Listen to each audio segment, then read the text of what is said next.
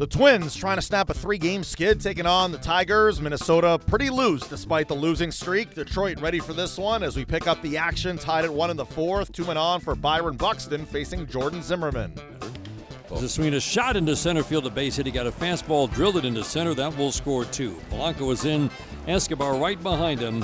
A hot hitter with a solid line drive single into center to make it a 3-1 Minnesota lead here in the 4th. He got a cookie, did not miss it. That's big-time hitting, picking up your teammate there, Max Kepler. That was a fastball, and he liked that fastball. The outer half of the plate, did not try to pull it. Mauer 2 for 2 with a walk, and he's just sizzling right now. Almost a quarter of the season, almost 40 games now where he's hit 400. The 1-1. Swinging a fly ball, left field, it's deep. Mata on the run, he's going to reach out. It's over his glove, up against the wall. Into score comes Grossman. Dozier being waved around third, and he will score as well. Mauer put a charge into it, a line drive over the head of Maturka, 2-run, 2-out double, big hit, 6-1 Twins. Well, that's what Mauer does. Again, he's a sinker ball pitcher. Mauer knows the ball's going to go down and away, and he doesn't try to pull the ball. He stays with it. That's a good part of the bat on the ball, and it's a line shot over the head of Mikey in left field. The ball was just absolutely drilled. He came close to making the play, but hit too hard. A swing, a line drive off the glove of a diving Miguel Cabrera, trickles into right field, and that will score another run. Oh, Miguel, and that ball hit his glove, and you can see he gets up gingerly. It's just tough for him to even make a dive attempt like that.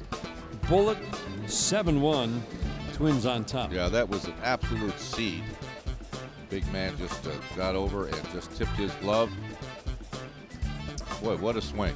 That brings up Max Kepler. He's struggling into September, much like he did last year.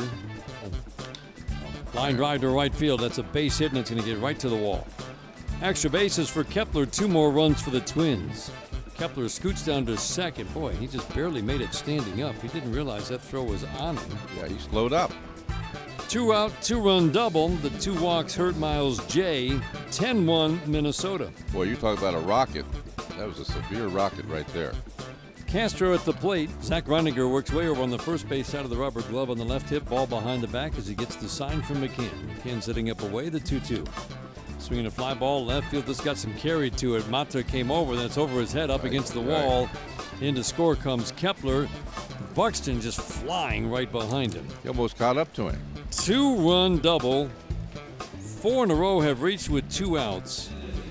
12-1 Twins. They're taking out their unhappiness that the Yankees put on them against the Tigers here tonight. Hicks at the plate. Line right to the gap in left center field, softly coming over, diving Granite, and he made the catch. What a play. Zach Granite laid out. He's a lefty, had to backhand the ball just before it hit the turf, and he took a hit away from Hicks. Quickly retreating to first is Holiday. Not hit very hard, but just a fly ball. He came out of nowhere to make that play. Show Byron Buxton how to do it. Dove, left-handed glove, stayed in, took a roll, showed everybody that he got it with a backhanded stab. Heck of a play. After scoring 6 runs combined over their 3-game losing streak, the Twins snap out of it, scoring 12 runs as they defeat the Tigers 12-1 and increase their wild card lead to 2.5 games. Nicholas Castellanos had a 17-game hitting streak snapped. The series against the Twins continues on Friday with Daniel Norris on the hill.